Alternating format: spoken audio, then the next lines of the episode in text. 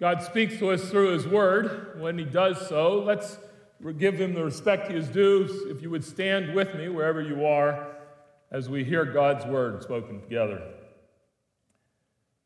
Now Adam knew Eve his wife, and she conceived and bore Cain, saying, I have gotten a man with the help of the Lord. And again she bore his brother Abel. Now Abel was a keeper of sheep, and Cain a worker of the ground.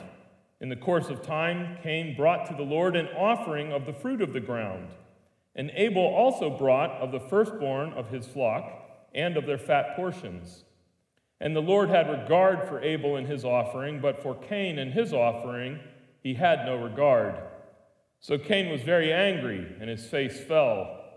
The Lord said to Cain, Why are you angry, and why is your face fallen? If you do well, will you not be accepted? And if you do not do well, sin is crouching at the door. It desires, its desire is contrary to you, but you must rule over it. Cain spoke to Abel his brother, and when they were in the field, Cain rose up against his brother Abel and killed him. Then the Lord said to Cain, Where is Abel your brother? He said, I do not know. Am I my brother's keeper? And the Lord said, What have you done? The voice of your brother's blood is crying out to me from the ground. And now you are cursed from the ground, which has opened its mouth to receive your brother's blood from your hand. When you work the ground, it shall no longer yield to you its strength, and you shall be a fugitive and a wanderer upon the earth. This is the word of the Lord. Thanks be to God. Lord, we do once again ask that the meditation of our hearts and the words of my mouth might be acceptable in your sight, O Lord, our rock and our Redeemer. Amen. Please be seated, and if you would, grab your Bibles. Again, I always think that we worship better when we have the Word of God before us. So if you will grab your Bibles and turn to Genesis chapter 4, early in the scriptures, Genesis chapter 4. I had told a little lie it was just a little lie. It was a fib. It wasn't much of a big deal. But pretty soon I found that I had to tell another lie to cover up for that lie. And then I had to tell a bigger lie to cover up for those lies. And then I had to tell a lot more lies. And as you can imagine, it wasn't very long at all before I was caught in a web of my own deceit. And every level of the lies that I kept telling, the trouble that I was in, and the response that I was in uh, got much and much worse. My guess is that almost everybody here has learned that same lesson, has learned the lesson the hard way. A small sin very often leads to big trouble. A small sin leads to big trouble. I really appreciate over the past couple of weeks as we have been introducing the book of Genesis to you. We have used the picture, Doug has used the imagery that all of the gospel themes, uh, all of the message of the gospel as a whole uh, is present in the book of Genesis in kind of an embryonic form. The kernel is there, or the seed is there, and then as we see it grow and develop, it flowers into the message of the gospel. And you can see that the very roots of the cross and everything about the cross of our Lord Jesus Christ is woven deeply in throughout of all of the scripture and ties itself well into the book of Genesis. That's nowhere more true than in the discussion of sin. As we look at the doctrine, the Christian doctrine of sin, we can see the roots, the seed, the kernel built into Genesis, and then how it grows and develops as our understanding of the work of sin and the power of sin uh, is revealed more and more clearly throughout the scriptures.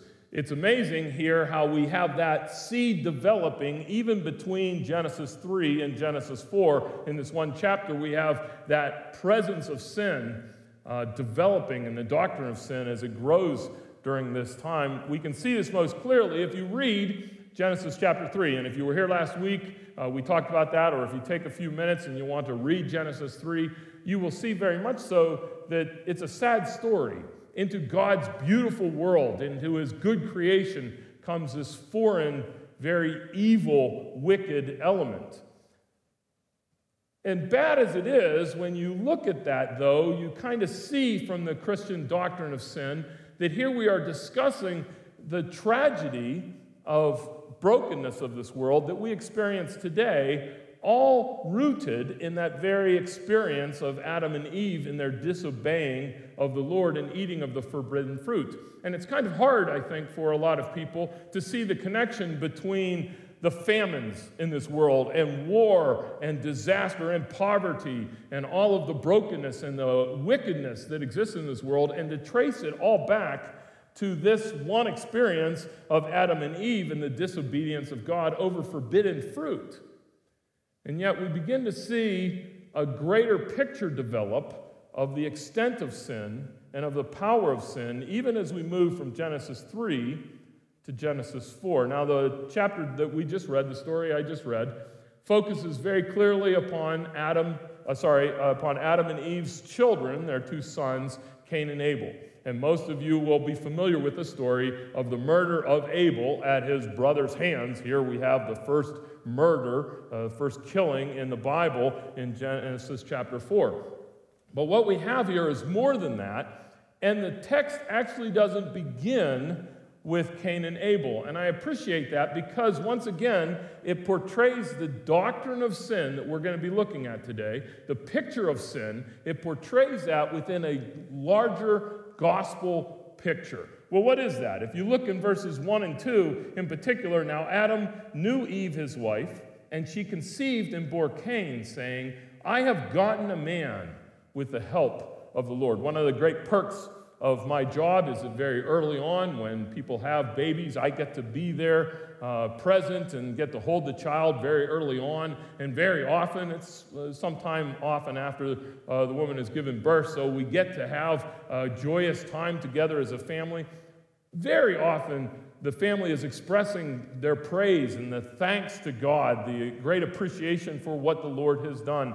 And to some extent, Eve's words here sound very similar to that she is expressing thanks to God for giving her a healthy son. And you can kind of see that woven into the way in which she says this I have given birth to a man with the help of the Lord. But I think there's more here in that, and it only takes you a second to reflect back on what Eve was experiencing coming out of Genesis 3 to realize that what she is saying is just not the natural, normal expression of joy and thanksgiving for a healthy birth of a child.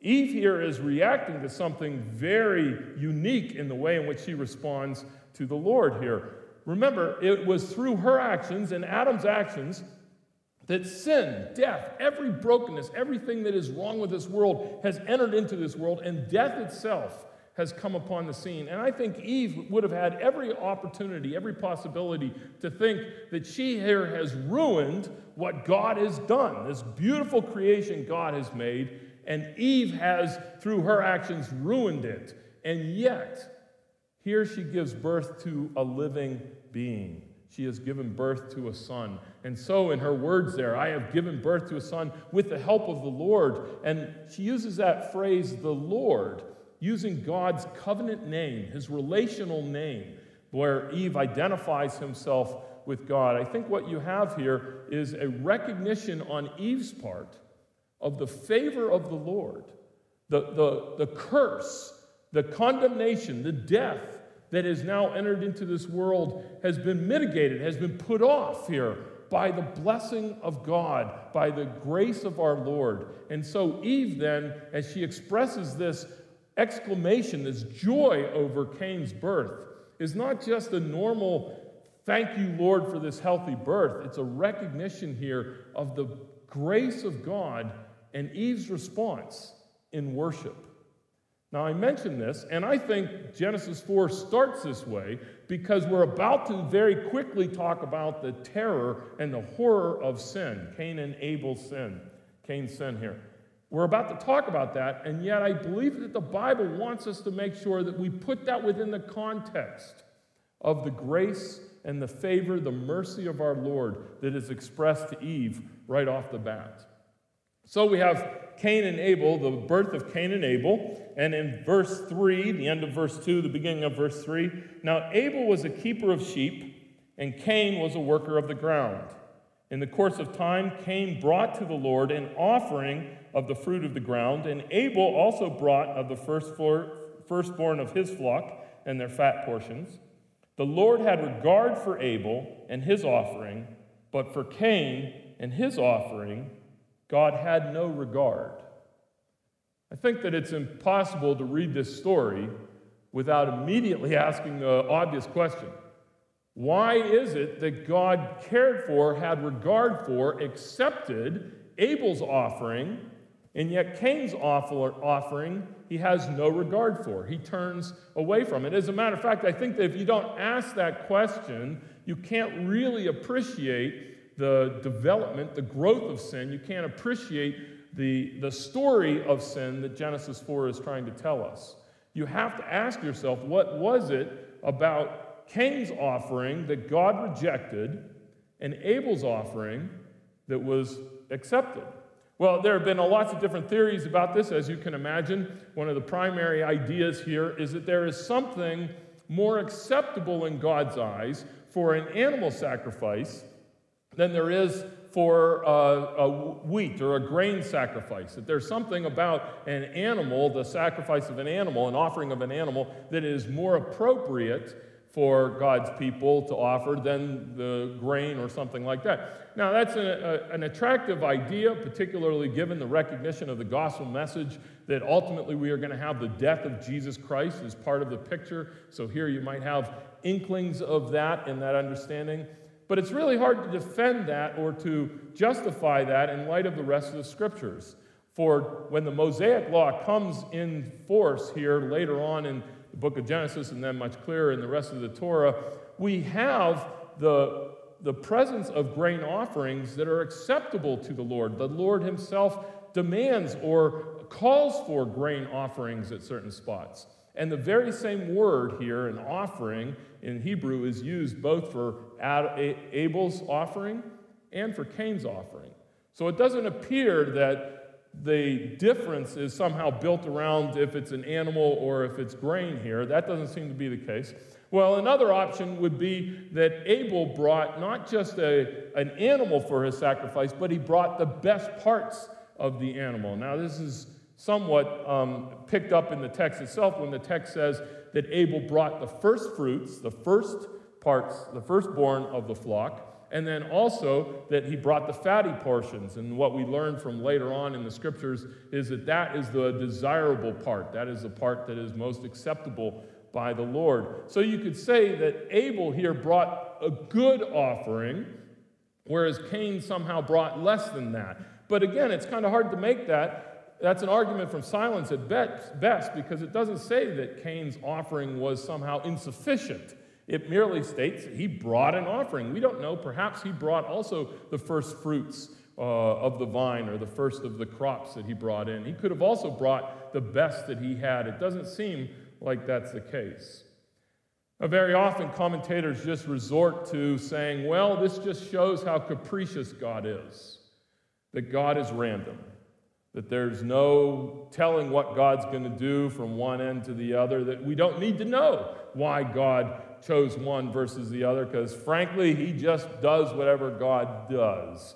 Well, that's a view of God that some faiths have, some religions have, uh, but that's not at all the Christian view. That's not the biblical picture of our Lord.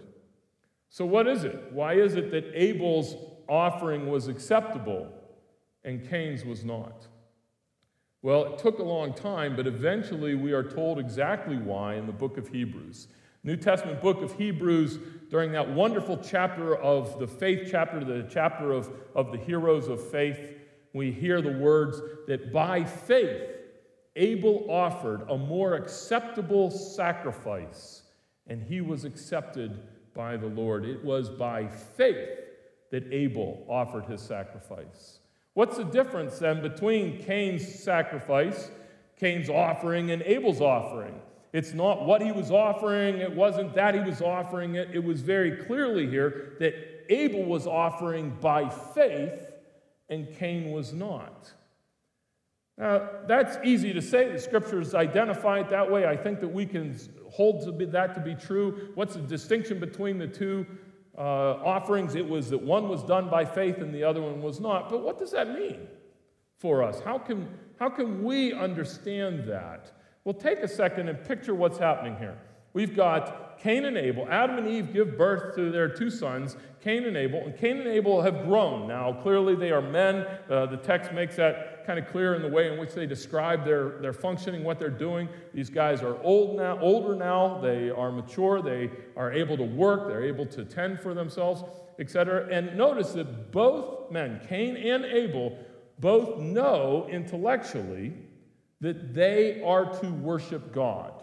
This is not that Cain somehow disbelieved or didn't think God existed. Cain knows very clearly God exists. This is not the distinction between those who come to church and those who do not come to church. Both Cain and Abel have come before the Lord. They both know that they're supposed to, and both Cain and Abel come to the Lord. They both come to worship. And when they come to worship, they gather to worship God, and both of them perform the appropriate duties of worship.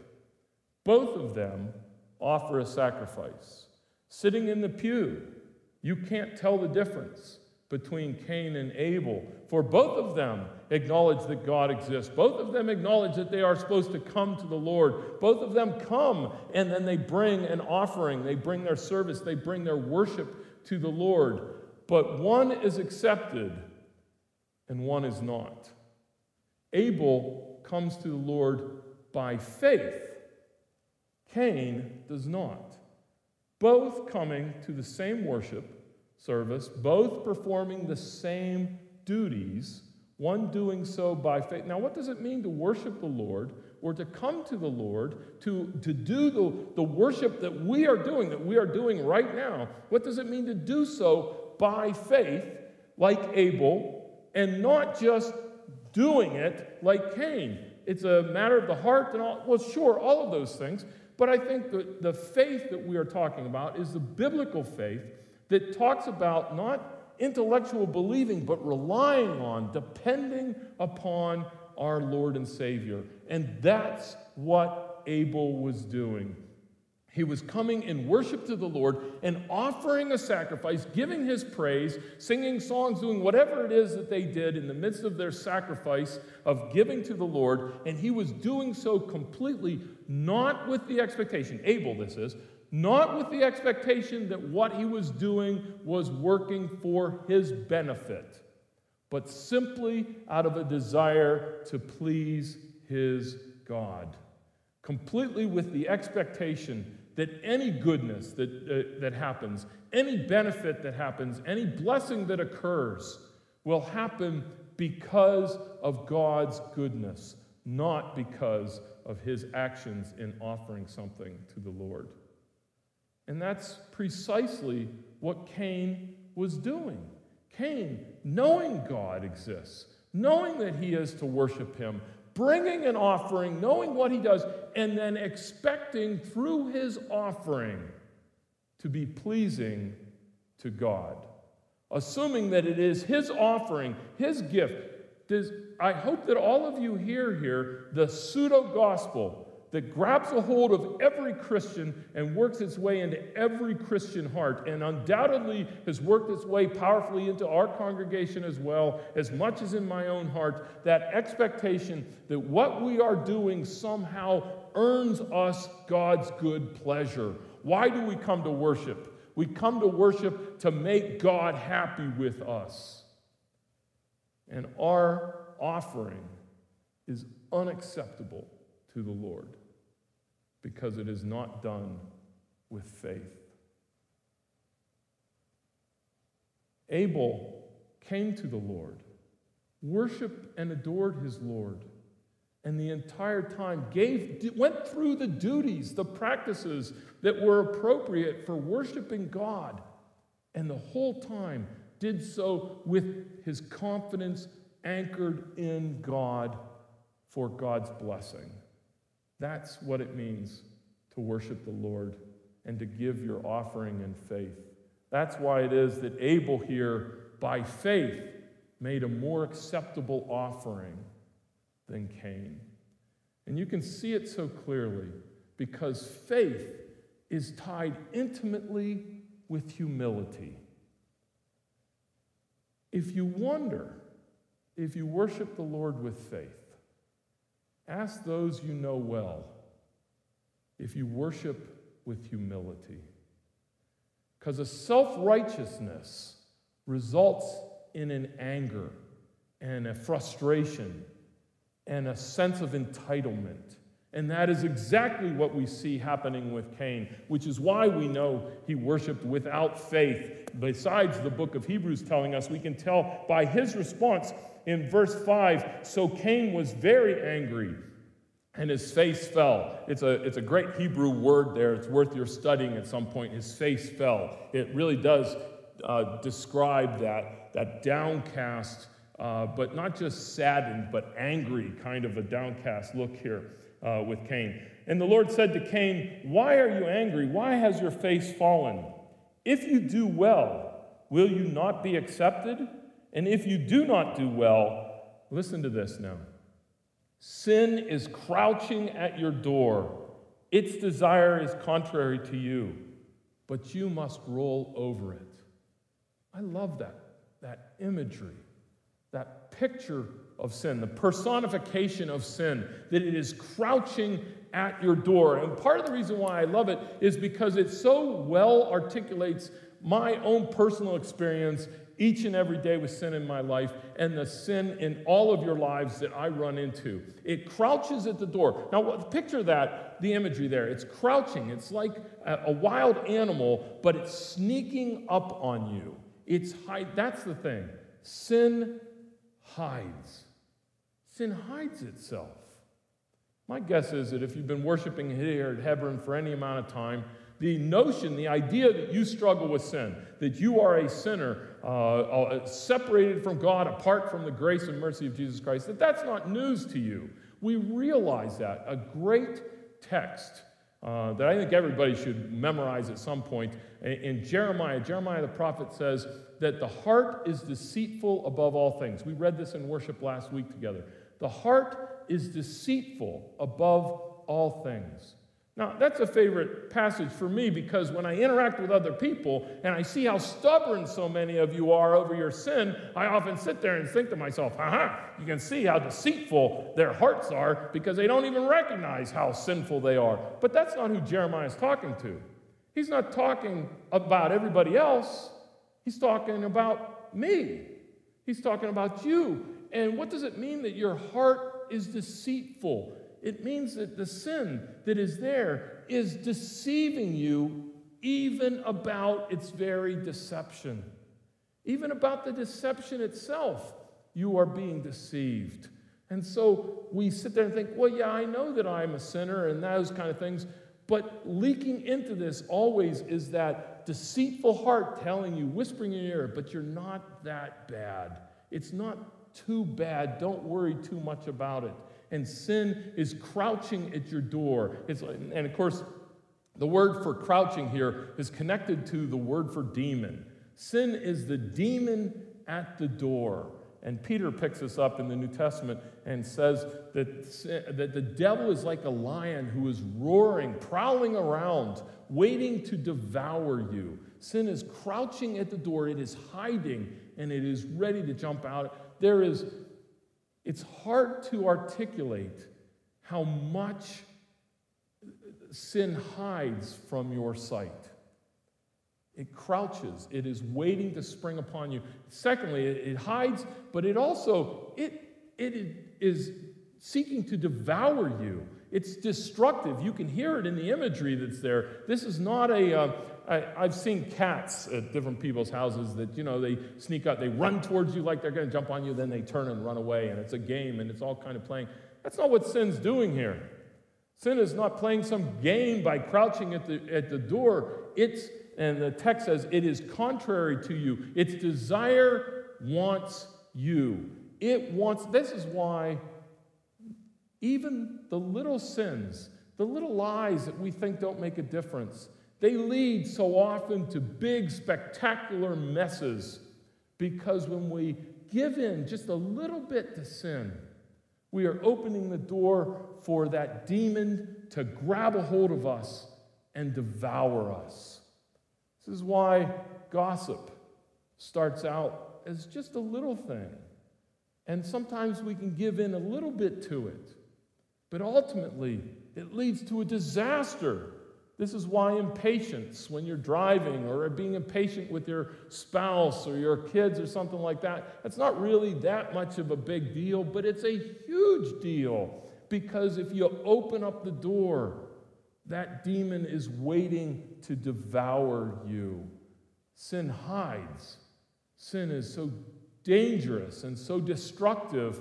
But then finally, God says to Cain, He says, You must master it. As vicious, as wild, as uncontrollable is that sin that is crouching at the door, waiting at every moment to get at any weakness in your life. Nevertheless, we are not victims. God doesn't explain here how it is that we are supposed to master it. But sin is not something that we just throw our hands up in the air and say, well, I guess we can't do anything about it.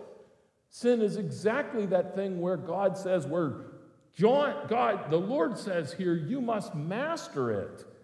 And that is a call for each and every one of us. Now, it takes until the New Testament before we see, before we discover that the mastery of that comes through God's victory over that on the cross.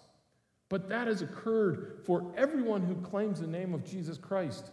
Claiming the name of Jesus Christ, calling him your Lord and your Savior, Savior, you are at a spot now where that command that is listed upon every individual, every person that has ever existed, that you should not let that demon in. Do not let it destroy you. You must master it. Now we see that that mastery comes through Christ's death and sacrifice for us. The filling of the Spirit, the empowerment of His blessings, all of those things. But right here in Genesis 4, we are told that though that sin is always crouching, is always ready, we have no excuse but to continue to strive for holiness in God's sight. Thanks be to the Lord that that comes to us through the grace of Jesus Christ. Now, it's interesting. Genesis chapter 3, Eve has to get talked into sin. Eve there is, is talking with the serpent, and the serpent talks her into sin. And here we find God himself can't even talk Cain out of sin. God's met with Cain and says with him, Don't be angry. Don't let this sin crash in upon you. But we can see that it certainly does here in verse 8 and 9. Cain spoke to Abel, his brother, and when they were in the field, Cain rose up against his brother. The, the words rose up there are very explicit. They're, they're identifying that this is premeditated. This is not something that Cain is doing on a whim. This is not some impulse control problem that he has. He wants to settle things with his brother, so he goes for a walk. This is Cain. By the way, Cain's so angry earlier, his face falls. Who's he angry with? He, if he's got any object to his anger, it's got to be God himself. And yet he lashes out here against his brother.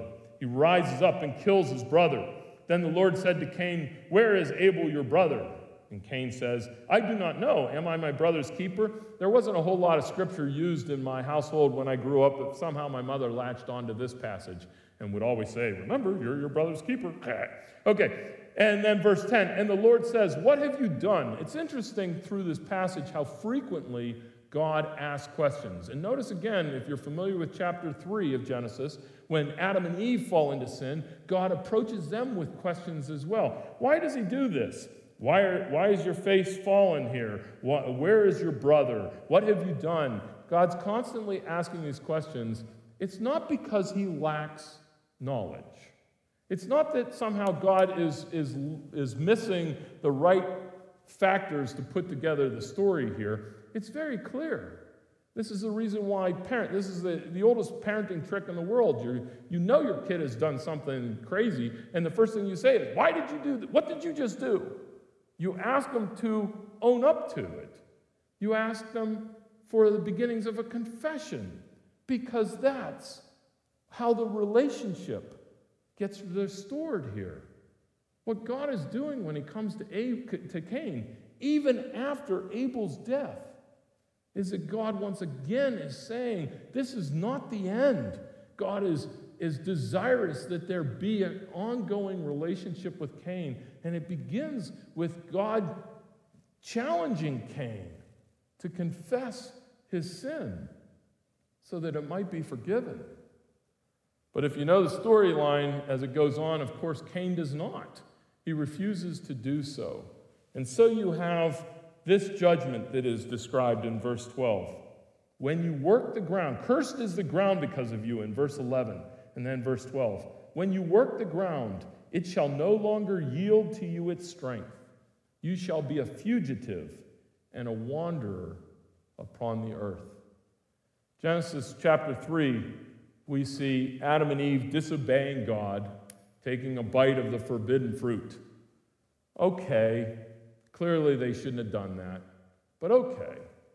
And yet, here you have the devolution of sin in 12 short verses. You have Adam and Eve being cast out of God's presence, away from Eden, and yet nevertheless being told that they are to work and till the ground, that they are still supposed to be rulers over the ground. And immediately within 12 verses, you have a murder, and because of the murder, the blood is crying out, and the ground itself turns away from Cain. You've got the disru- disruption of Cain's relationship with God, you've got the destruction of Cain's relationship with his brother. And now you have that destruction in Cain's own life uh, as he gives into that sin that is crouching at the door. Cain himself comes apart.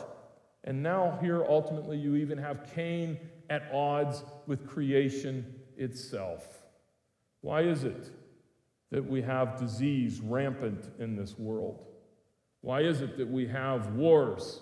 Why is it that we have poverty and racism and injustice and inequality? Why is it that we have the brokenness and mental disease and emotional fractures? Why is it that all of these terrors happen?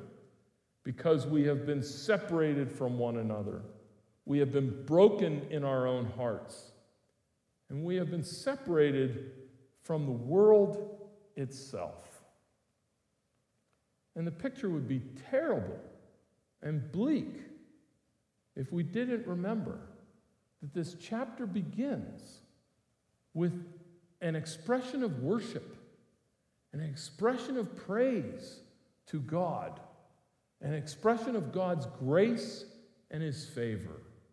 If you know the storyline, then you will be able to pick up at the end of chapter 4, after you have the devolution of humanity in sin.